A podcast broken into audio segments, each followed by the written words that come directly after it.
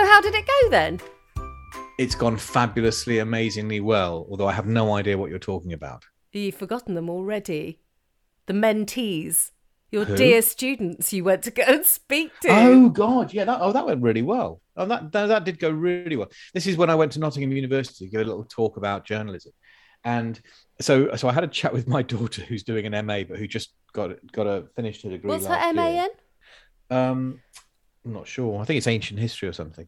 Um, she she graduated her her her, her undergraduate degree is in um, creative writing and English literature. So, and she got a first. Did I say? Um, You did I'm Ben. Handel. I I'm a don't know if former journalist and a podcaster, and I'm about to tell you about the time I went to give a talk. Another time he went to give a talk. he likes talking at, I mean, to people. And I talk a lot to you, and you are. Victoria Mitzi. And I just receive his nonsense. And uh, I'm sort of an unwitting accomplice to this shenanigan of a podcast. Hi, guys. Welcome back. We've missed you. they haven't missed us. No, we So haven't missed I, each um, other either.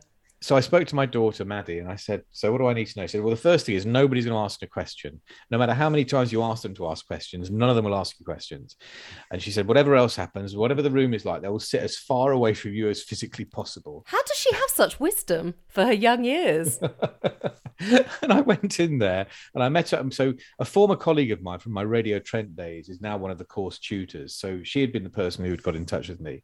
So I met her and I met a couple of the others involved in the course. And of course, all the students then filed into this massive lecture hall and they all sat, as predicted, in the, the farthest two rows, as far away from me as possible. And I had my slideshow PowerPoint all sort of set up and ready to go, but they didn't have a blipper. So I had to say to Sarah, my former colleague, well, I'll just indicate to you when to change the slides. And I just got down off the stage and walked right up to the students and sat on one of the benches next to them. So I was right next to them. And I thought, ha, fuck you very much. But anyway, and I then said to them, right, okay, who here, because it's kind of like a combined media studies, journalism, PR type thing. I said, so who here actually wants to be a journalist? Hands up. And they don't put their hands up like we used to. They sort of do this. So they sort of they raise a finger in front of them, so you can't actually see who's putting their hand up or who's just about to pick their nose. Did you say this is enough? Hello, Peter. Hello, Paul. Can you actually, like, what is this? Fly away, Peter. Fly away, Paul. And so I said, no. And how on, many little. Peters went up then? And it, it- well, it turned out in the end that of the group gathered, only twenty five percent actually said they wanted to be journalists. Did the rest of them want to be influencers? They well, well, probably they they just oh, they wanted to go into PR or comms or whatever, which is They want to which- influence people so much they can't even put their hand up properly. so so I gave my talk and I had an I had an hour slot. The talk lasted about 50 minutes. So at the end I said, right, let's have some questions then. And sure enough, not a single hand went up. I had some questions prepared. So I sort of gave my sort of finger to Sarah, said, right, next slide, please. So a lot of questions came up. So I basically Did you give her the finger? I answered my own questions, but then, glory of glories, a couple of them actually asked questions. And when I relayed this with great pomp to my daughter, she was genuinely impressed and said, Wow, they must have really liked you if one of them actually asked a question. Oh. And I was oh. thinking, hang on, this is all well and good. I had a conversation with Sarah, my former colleague, who's now the tutor, about this afterwards. We had a coffee. I said, it's all well and good saying, oh, this generation don't ask questions, yada, yada. But the bottom line is, 25% of them in there, so that's probably what, about 15, 20 people, want to be journalists. And being a journalist means that even when there's people around you and a little bit embarrassed or you feel awkward, you have to ask a question. That's your job. And I, I said, shouldn't somebody say to them, look, guys, you know, you actually need to start basically putting on your big boy or big girl pants and asking the question. So out of that 25%, how many do you think that you've totally frightened off that they'd actually have to ask a question? Did you not raise that point? I uh, well, I, I don't know. I mean, uh, maybe all the no hopers. Now, the other thing my daughter said was they, they might not say anything in the lecture, but they'll come up to you afterwards, or they'll get your email address and they'll email you days later. And sure enough, a couple did come up afterwards. I had a really nice conversation with them, and I've had emails since from a couple as well. Well, that's how we met. What by email? Yeah, we did. No, I, I, I saw you I- at court. I met you at court when you were you were Wasn't flirting it- outrageously with that policeman Sid. on that, on, Yeah, that, on, on some kind of inappropriate sexual abuse story. and you were battering your eyelids at him. Battering. Battering, def- definitely it was battering. oh, the cheap aftershave and the tie pins did it. That's right. He was good though. He had some They're, really they're- they're- interesting. they're a guaranteed knicker dropper, aren't they? All, all- all the, I wouldn't it's- know, Ben. So I was at the gym and I was thinking that only the other day, no matter what they say, no matter how posh and refined they claim to be, all the girls love a wife beater t-shirt, and all the girls love a tie pin. Is that why you've been so successful? I've added ben? type into that. My original thought was just all the girls love a wife beater t-shirt, That is so inappropriate. as in one with no sleeves on it, you know. Oh, we say all the right things here, don't we? I love that quickly, like also love- backpedaling and describing that he means t-shirt. My wife beater. Excellent. Um, okay, Ben, the wife What beater. are we you talking shall be. about this week? What are, apart from me? What are we oh talking yeah. about this week? Well, you've loved this podcast so far. Kyle Rittenhouse and the verdict. Oh yeah, that's a great story, isn't it? I mean, there's so many issues in there. I know it'll be a tiny bit not right fresh off the press. It's a bit difficult to do with our time turnaround, but this one's going to go down in history. Yeah, I mean, I mean, looking at photos I mean, he's kind of like the baby-faced assassin, isn't he? Mm, I'd like to know what listeners think. So, I mean, I, You didn't let me we, finish we, podcast we at often say that Americans have got very little taste, and so he's turned up at court here in the photo I'm looking at in a sort of a dark bluey grey suit with a burgundy coloured shirt and a silvery grey tie. I was like, what is he trying to do? Look like he's out of Heaven 17 in 1983 or something. Is that your look? I mean, the only thing he's missing actually is a tie with piano keys down the front. Or a type in? then he could have been in Flock of Seagulls. What's that? It's an 80s pop group. You're showing your age there. Oh no, hang on, I'm the one showing his age. yeah. Uh-uh. And a death list. Okay, so We've oh, got yeah, a we're death list death for list, and we're gonna we're gonna do a little bit of a throw, a look ahead, a throw. I ahead, nicked that from one of our will. listeners, the death list. From actually, he's not just a listener; he's a friend of the podcast. and we're gonna we're, gonna make it. In the words of another listener, we're gonna make it a merry. It's beginning to look a lot like Jismus um, because The we're going to started. we're going to throw ahead to the trial of Jizzy Jizz, which starts That's between Ghislaine this Maxwell podcast to you and the I. next pod. Yeah, that starts between this podcast and the next podcast.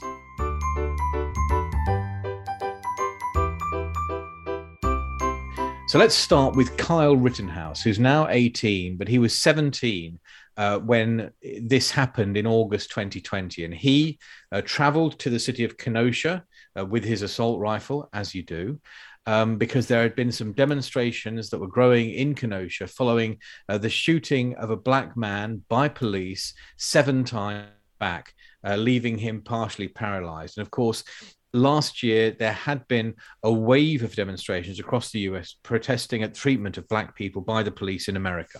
Um, he was cleared of two counts of well what they call in the states intentional homicide but what we'd call murder and one count of attempted homicide what we'd call attempted murder. And lots of calls now for calm in the united states. There are lots of anger about this verdict from the jury. And i think what we can talk about here is something around the, the, the, the legal process because this is a case that's drawn massive amounts of interest and publicity for all sorts of reasons. And a lot of we perceiving it as being a trial of the US justice system, being a trial of those who um, are supporting uh, the police, who uh, about which there's a lot of anger because uh, in America they are seen to be disproportionately um, inflicting violence on ethnic minority members of the community. But the trial won't have been about that, and that's something that people need to bear in mind. The the judge, certainly if it were happening in this country, would have been very clear to anybody in the jury that the only matter at stake in this trial were the incidents in which Carl Rittenhouse shot and killed Joseph Rosenbaum, a 36 year old man, shot and killed Anthony Huber, a 26 year old man, and shot and injured Gage Grosskreutz, a 28 year old man. Now, Rittenhouse's claim was that he did it in self defense. He had traveled to the city of Kenosha in August last year because there was a fear that there would be demonstrations and violence following the shooting by police of a black man who ended up paralyzed after being shot seven times. But what happened here is that Rittenhouse shot three white people on the street who were demonstrating, protesting. Uh, there was civic unrest. And Rittenhouse said he had gone there to, to help keep the peace. And the issue for me here is not so much the killings, well, they're terrible. This is what is a 17 year old doing with the tacit approval almost of the state authorities in that city doing wandering around with an assault rifle. And if you if you watch the video that the jury was shown you see that rittenhouse is knocked to the floor. He's got his assault rifle. He's knocked to the floor. Um, one man kicks him in the head and then runs away. And i'm not entirely sure if that man has ever been found or charged or prosecuted. Then uh, Joseph Rosenbaum goes up to him and he uh, Rittenhouse shoots him fatally, and then uh, another man, Anthony Huber, who's got a skateboard in his hand, goes up to Rittenhouse and appears to hit him around the head with the skateboard. At which point Rittenhouse shoots him once in the stomach. For both these shootings, Rittenhouse is on the floor. He's lying down and he's shooting upwards at these two. And then another man, uh, Grosskreutz again approaches him. He appears to be holding his hands up, but then he seems to lunge in, at which point uh, Rittenhouse pulls the trigger again and effectively shoots Grosskreutz's bicep out. And that's quite shocking seeing the injury. I mean, he's literally shot the entire muscle away from his arm. That causes his arm to slump to his side and he staggers off having been badly hurt, but but not shot fatally. So Rittenhouse's de- defense was based around the fact that he was acting in self defense. He was being attacked. Now, apart from Grosskreutz, who did have a sidearm, a, a handgun, none of neither of the other two men had firearms or weapons on them. And this is what happens when people have guns. As, as, they say in Pulp Fiction. When motherfuckers get scared, that's when motherfuckers accidentally get shot. So if you're walking around with an assault rifle and somebody runs at you, your natural instinct is to use that rifle to defend yourself. But of course, it's difficult. I mean, it's amazing in a way that uh, Mr. Grosskreutz didn't get killed as well. Mm. But it's really difficult to shoot someone with a assault rifle and not cause either fatal or very, very serious injuries. And it's exactly what you say about what kind of message. This is what uh, one of the two men shot, uh, Huber, his parents say. What kind of message does it send out that you can allow this kind of activity to happen and let it go unpunished? And and the jury was i mean bearing in mind when the jury were, considering their verdicts and coming to their, their their their conclusion they will have been told a variety of things. So they will have been told for example that um, rosenbaum the first victim was somebody who had suffered from bipolar disorder. He had just been, only recently been released from hospital. What they weren't told was that he was only recently released from hospital after a suicide attempt which uh, obviously hadn't worked and um, his his partner admitted to the court that he hadn't been taking his medication. So I think the jury would have thought, okay, so here's somebody with bipolar who has been in hospital with mental health issues and hasn't been taking his medication. And that will have made them feel less sympathetic towards him, especially when they watch the video showing him moving towards Rittenhouse, despite, you know, Rittenhouse effectively trying to warn him off. As far as the other man goes, um, Anthony Huber, again, they will have seen the video that shows him holding his skateboard. Rittenhouse's evidence was he was using his skateboard like a baseball bat. Now, you know, skateboard's a heavy chunk of wood with metal wheels on it. And he was swinging this towards Rittenhouse's head, at which point Rittenhouse has already been kicked in the head by the, the mystery man who seems to have got away. So, at which point you say, well, okay, he felt he was lying on the ground, the guy swinging a skateboard as his head. Maybe he had some kind of justification for feeling um, that he was at risk. Now, for me, the issue here is, is is is this is a disastrous result for American justice because um, there is so much invested in this. I mean, Donald Trump came out and appeared to sympathize with Rittenhouse. Um, lots of far right groups in America have sympathized and are calling him some kind of national hero. Of course, there are others who are seeing him just as another uh, brick in the wall of white supremacy and saying, here we go again. Here's a white person carrying out violence on the street and not being punished in the way that he would have been if he had been a black person. And to take it one step further by um, some parts of black communities in in the states um, they've said that when Carl Rittenhouse was crossing state lines and then he ends up killing two people. Fox News, for example, calls him a little boy protecting his community. And then Trayvon Martin is killed while coming out of a convenience store wearing a hoodie and he gets shot and you know, the, the comparison is something that's been raised quite a few times. The reaction and the portrayal of these two in the media side by sides being brought up time and time again. Absolutely right, and this is and this is why it doesn't surprise me at all. There's there is trouble uh, in the wake of the Rittenhouse uh, acquittal because there there is it is very very difficult to to avoid forming the opinion there are two standards of law. There is the law for white people and the law for black people. Mm. and it's really difficult to come away from these sorts of stories and not think that. But as i'm saying what we're trying to do here really is cut through that and say strictly speaking this was a trial about a white man who shot three other white men killing two of them during what you could describe as a riot. He was 17 years old. Why he was there with an assault rifle, that that is a big question for American society. He shouldn't. I mean, in my view, quite clearly, he shouldn't have had it. He, a 17 year old, should not have any kind of access to an assault rifle and should not have any right at all to be wandering around the streets with any weapon, let alone an assault rifle. That's rifle. why there are so many elements to this story. You know, It, conservatives would say that Mr. Rittenhouse has got a right to bear arms and defend himself. But as you say, he's 17. You yeah, know, the, uh, I can't remember which amendment it is to the Constitution that gives Americans the right to bear arms, but but it was written at a time when the kind of arms that they had a right to bear were were sort of muzzle loading muskets that took about 30 seconds to reload. And that was if you were really good at it. It wasn't something that could reload itself in about a sixth of a second and fire off three or four bullets every second. And then, of course, there's the bias system, which we've, well, the accusations of a bias system, which, of course, becomes then the trial by media, which is having a backlash apparently unfolding now. So it'll be really interesting to see by the time that this comes to your ears, uh, you being our listeners, what's happened in the that time frame in the interim. So I suppose it's a bit of a watch this space, but so political.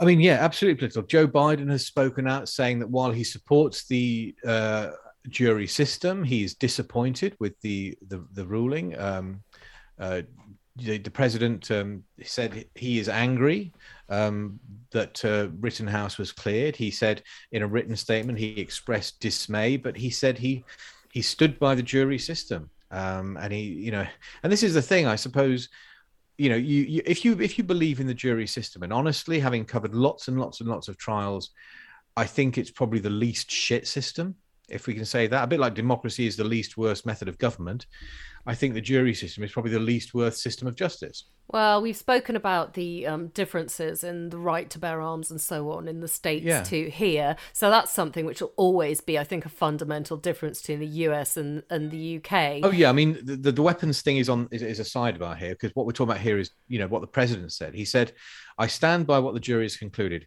The jury system works, and we have to abide by it."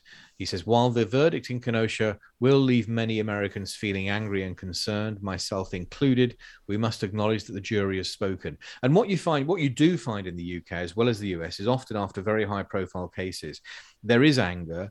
And largely that anger is because the people who were angry were not necessarily in court and didn't hear all the evidence. And honestly this is the this is the issue. Because cases like this get conflated with bigger issues such as civil rights mm. such as the rights of black people such as the rights of black people not to be disproportionately targeted by the police and such as you know issues around the whole um i don't know I'd, I'd call it a firearms epidemic in the united states. I mean this there are just so many guns in that country in so many hands and there there are people you know shot on a daily basis. And, and it doesn't even make the news. it's a it's a civil rights principle isn't it really? And the civil rights activist reverend al sharpton has said that it's outrageous and dangerous that this verdict will encourage vigilantes to use violence to assert their power. You know it, it adds to the story for us to have that extra element of, of how far you can take it when you're armed with such dangerous weapons. I mean, I th- the other thing is that, I mean, this, we sort of blithely say, oh, yeah, they've got the right to bear arms. But actually, if you read that amendment to the Constitution, um, it's quite nuanced in the wording. It just says simply that um, in a free and open society, every citizen has the right to form a militia to avoid the state becoming too overweening and controlling. What what the whole point of the right to bear arms? Again, this was set down when um, the United States was being founded uh, in the sort of late 18th century. And it was something that was at the time, the United States at that time, if you think, was just on the there was the Wild West, or you know, be beyond that, which was frontier territory. And at that time, it was felt that um, they'd just broken free of the yoke of the British Empire, and they were saying, "Well, we what we want to do is we want to create a country, but the one thing we don't want that country to be is overly controlling. We want to be free, and the one way we can make sure that citizenry aren't overly controlled by the state is saying that citizenry has the right to carry its own weapons so they can't be picked on by an armed government. You said that, that we want to be free, just like that sample, to do what we want to do. Yeah, Who's that? We, Who's that? What are we going to do? We're going to get loaded. Who says that? Primal Scream loaded, isn't it? We want to get loaded and we want to have a good time. Oh, is it Primal oh, Scream? Oh, I thought it was someone the, the famous. Original, the original sample, um, is it is it James Cagney? I think. Hang on. No, it's Thingy Bob Lacey. who, who is the Lacey to the Cagney? I don't know. We want to be free. We want to be free to do what we want to do. And we want to get loaded. We want to have a good time. And that's what we're going to go. We're going to have a good time. We're going to have a party. Oh, it's from 1966, the Wild Angels film. Here is actor Peter Fonda playing the part of Heavenly Blues, the leader of a chapter of Hell's Angels. Oh well, Peter Fonda really had that sort of thing going on because he was that an Easy Rider was his other big one, wasn't it? Oh, Easy Rider was him, was it? Yeah, yeah, absolutely. That was when it was actually quite cool and sexy to look like a pedo. So, so the film that this is taken from is called The Wild Angels, and there's a there's a poster of it here. The Wild Angels, starring Peter Fonda and Nancy Sinatra. And the sort of the little catchline is, their credo is violence. Their God is hate, and they call themselves the Wild Angels. you can hear it being voiced up with one of those guys who walks into the recording oh, booth with his bollocks in a wheelbarrow. I've encouraged you, haven't I? Their credo is violence. like the kind of guy who used to do voiceover DJ for DJs on sort of like you know oh. independent oh. local radio stations. The guys who always have two Christians names, like the Tony Paul Show. Apparently, a lot of them were done in the states. I was told. And oh, they then... always were. Well, this oh. is. I mean, when I used to work in local radio, there's always enormous excitement among the DJs and, and present, presenters when the station controller or the program controller would go over to America, go to one of these studios. Um, I can't remember the name of them now. So you know, Mix Twenty Five Four in Atlanta, and they'd have a sort of like a little choir, so you know, David Paul, and they'd do all those stuff, and then there'd be a, like fifty thousand people singing. It. Yeah, there'd be a choir of people doing the sort of the shouts, and then there'd be another guy walking in with his balls in a wheelbarrow who would do the sort of the deep voice stuff, you know, turn it on and rip the knob off, all that kind of stuff. You know? don't tell me you don't want to do that. I'd love to do that. Not rip the Sadly, knob off, of course. I mean, I'm not sure. I, I mean, I, I, could easily manage to get my get in there without my balls in a wheelbarrow. Sadly, oh, maybe oh, I don't. I think you go bag. everywhere like Buster Gonad.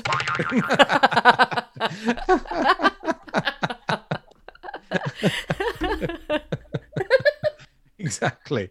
So they, they walk in like Buster Gonad. and, they, and his unfeasibly large testicles. You'd actually have to have a woman's voice saying that in her, like, buy potatoes with 25 cents off. Buster Gonad. so right, I'll get yeah, I'll get away from we want to be free, shall we? Okay, so so so basically, so winding up Rittenhouse. I mean, you know, this is one of those situations where I suspect that if you listen to the actual trial and the evidence in the trial, you might well feel that the jury found as it should find given the evidence and yet you know that there is so much more riding on this and so much more outside court given ill-judged comments by former president trump given the fact that the white supremacists are all over carl and Cook considering them as sort of a, a slightly weird sort of like you know spotty folk hero and so on and so forth. And so uh, And of course, It- all the sort of like drama of the courtroom and the media stuff that comes off the back of that's been huge. It's still ongoing, so I want to see what's happened by the time you're listening to this. Really, Yeah. and So, also all the um all the little typos that I made trying to write Rittenhouse in text to you. yes, Rotten, Shittenhouse. The, writ- the written house on the prairie. Um, so, but but so so the fiance of one of the men who was killed. We talked about this earlier. I mean, I've just read, read this. Mm. Disclosed that he was on medication for bipolar disorder and depression, but didn't get his drugs because the local pharmacy had been boarded up as a result of the arrest. And she was asked why was he there. She said she didn't know why he was there. She didn't know why he'd gone out to demonstrate this. Well, also, So there's something to be said for because we were looking at that video. We were Yeah. watching. this is so us. Oh, right, that's closed. But we were looking at the video, and you see this guy there, and he could have so easily. The first thing that we, well, I was thinking this when you and I were looking at the video, so easily not have been there. And he Yeah, says he wishes that never this had never happened, but actually he could have very easily just not made the decision to go in with a an assault rifle across Yeah. a state border. It just seems bonkers. Yep. But that's not, as you say, what he was being tried on. Yep. Absolutely. I agree. I mean, you know, it's she said um to, to to Mr. Rosenbaum hours before he was killed, she said, Don't go to downtown Kenosha because of the unrest. So she, you know, his girlfriend told him not to go. And That's probably why he went. well, You, Rittenhouse on the prairie, get down there with your big gun. Now it's my turn. yeah. So what what's next then? Next is It's beginning to look a lot like Jismus. It's beginning to look a lot like Jismus. I stole thanks that. to Dave. Thanks to David for that one. Uh, he put that on Twitter. That made me chuckle. Yeah, we're starting to rely on you for our punnery because we're so we're so dried up, such old husks, former punners. There's You nothing dry about Secchi. me. I'm glad. I'm glad I talked over you. I can just take that out. Perisecki. There's really no. I wish. I wish it was a bit drier. God. Oh.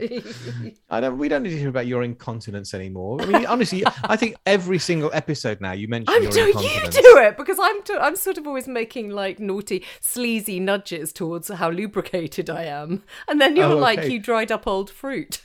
And then I try and defend myself, and then you go, "Oh, you've pissed your pants," and that's that's basically what listeners have to be abused by when they come Now, here for talking of- entertainment. Talking of people pissing their pants, poor old Jizzy Jizz in an interview with the Daily uh, the Mail on Sunday said, "I have no." So she was she, she's waiting her trial, which starts next week. She said, "I have no stamina. I'm tired. I don't even have shoes which fit properly." I piss that- my pants all the not- time. who famously whose shoes didn't fit his feet in prison? No, Nelson Mandela. really. It was in that song, wasn't it? Um, Free Nelson Mandela. I wonder if she I don't know about this. But yeah, it's true. Um, Nelson Mandela, that Free Nelson Mandela song by Special, uh, Special AKA, was it? Um, the lyric goes, his shoes too small to fit his feet, because Nelson Mandela was in prison, having been in prison as a very young man. What I don't really understand is that Jizzy Jizz was imprisoned as a middle aged woman, and that's being kind. Why the hell are- do her shoes not fit her feet? Have her feet suddenly grown in prison? Has she become Bigfoot? I've got to put Bigfoot on our Twitter feed now Bigfoot.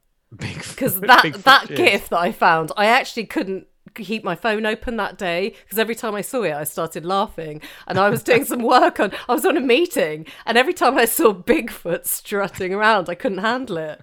She says, I used to take a shower every day, but I've stopped because of the creepy guards who stand close and stare at me the whole time.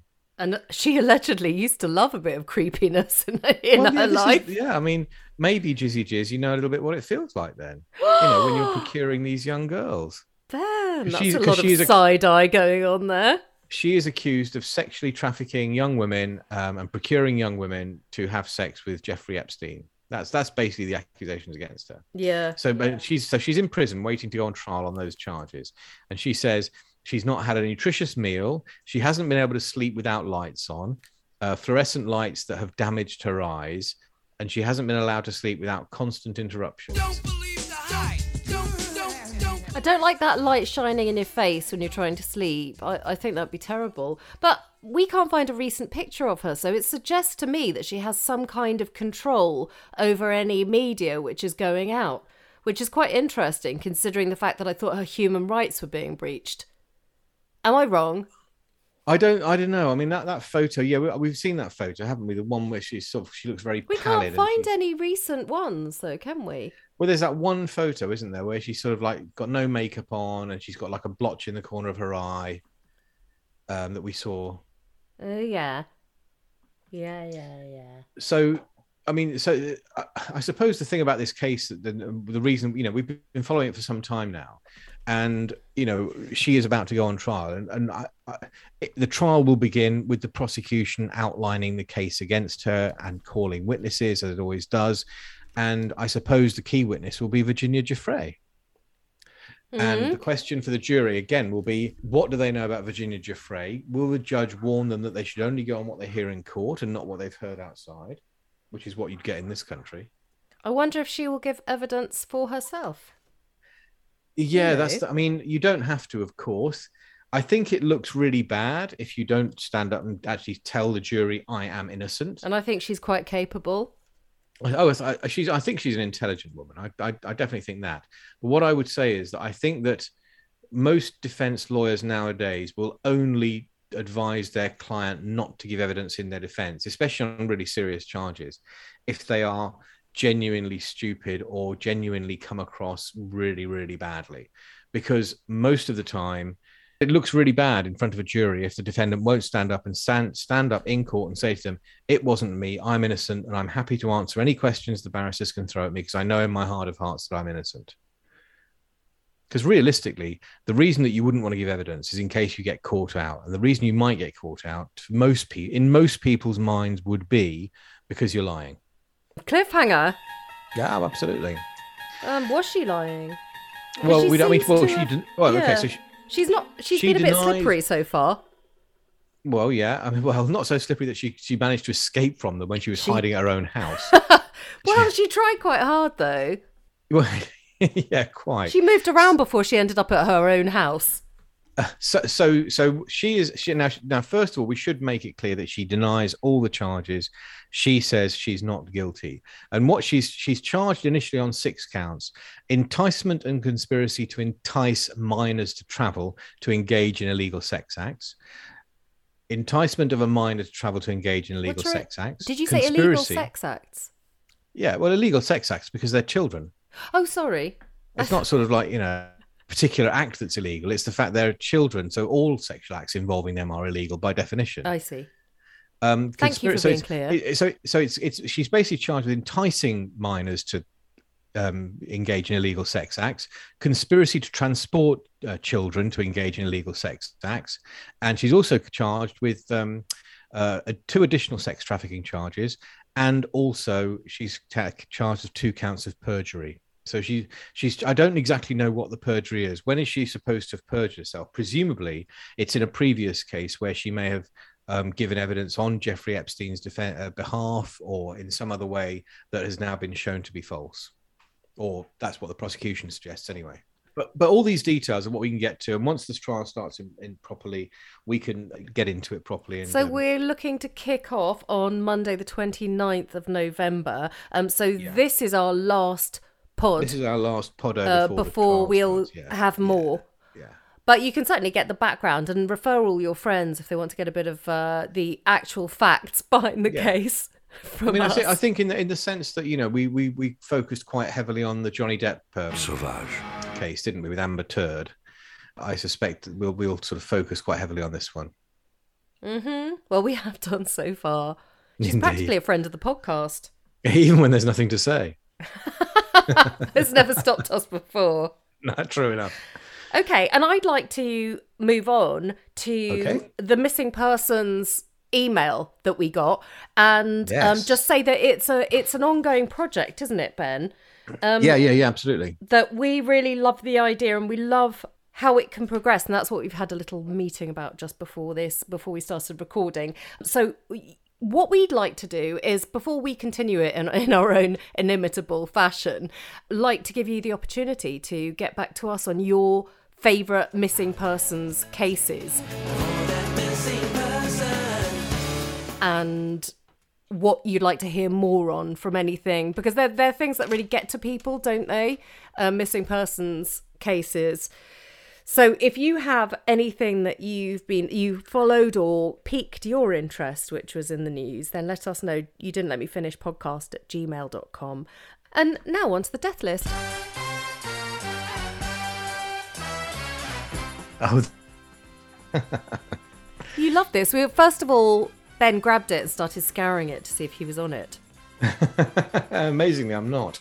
well i thought it was a death wish list so i scoured it to see if i was on it Yeah, but in that case, you'd have to have your own dedicated one, wouldn't you? All the people you wish to be dead. do you have anyone you wish to be dead No, not really. no No, not really. You- and you don't agree with the death penalty so No, I don't. That's true. That's- I, is I that love the why? death list. So, the, so the death list is basically compiled um, by um, whoever it's compiled by, and it's um, the grim reaper it, it, yeah, possibly. It's com- it's just compiled by deathlist.com or deathlist.net, and they're basically for, for each year they predict who's going to die. So the 2021 Oh no! list- Listen to this. It says at the side of the list, it says grieving for Greavesy. English Mm. footballing legend Jimmy Greaves has passed away at the age of 81 to provide the Death List 2021 with some more goalmouth action. That's really bad And then, taste. it, I love it. and then it goes as bad taste as ours, and it's got a picture of him going like this, pointing at the camera, like you. Former US Pres- Vice President Walter Mondale has provided Death List 2021 with another score. this is the Duke of Edinburgh. And I like the fact that in his description, casual racist. Phil the Greek.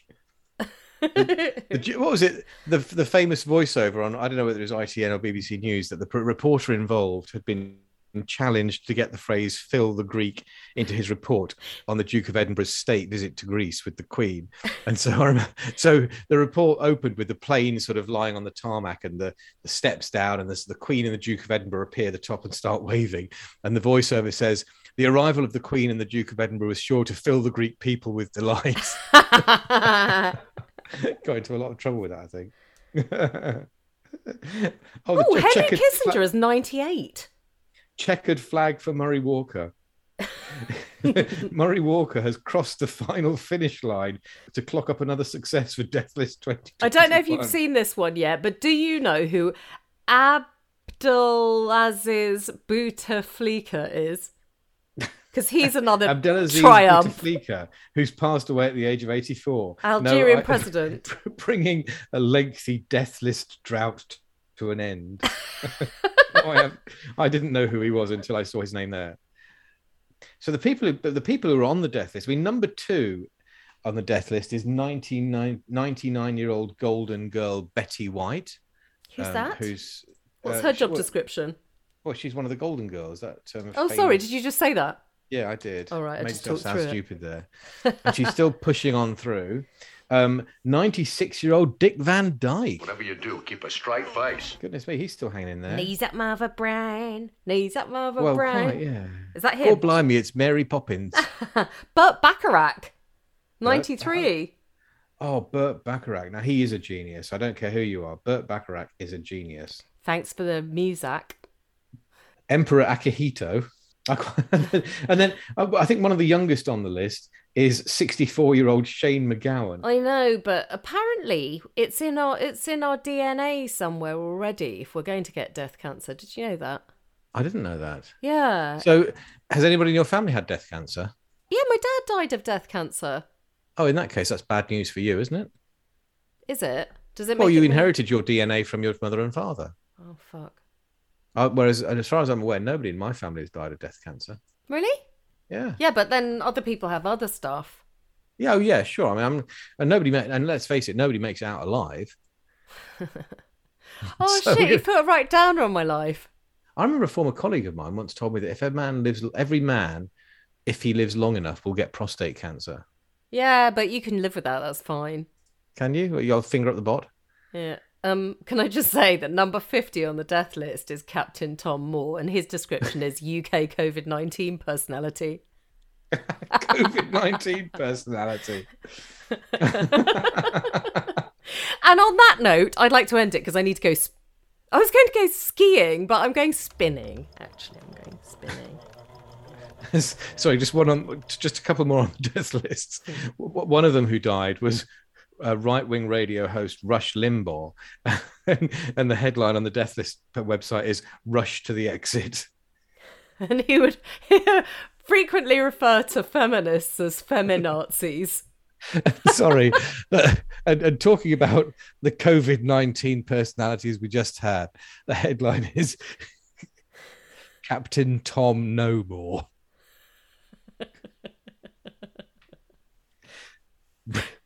Britain's premier pandemic personality, Captain Tom Moore, has sadly succumbed to COVID 19 at the grand old age of 100. He shot to fame in April 2020 when he vowed to walk round his garden with his Zimmer frame 100 times before his 100th birthday to raise a thousand pounds for NHS charity. However, his activity caught the imagination of the public and he raised more than 32 million and elevated himself to national treasure status. Late in April 2020, he topped the UK pop singles chart, being the oldest artist to hold the number one spot and also possibly the worst singer ever to do so. In July, he was knighted and he joined the death list for the first time this year in at the coveted number 50 spot. it could be you. It could. Well, and is that it? Is that it? Are we done? That's us. Uh, the the stories that you're sending in are really fascinating.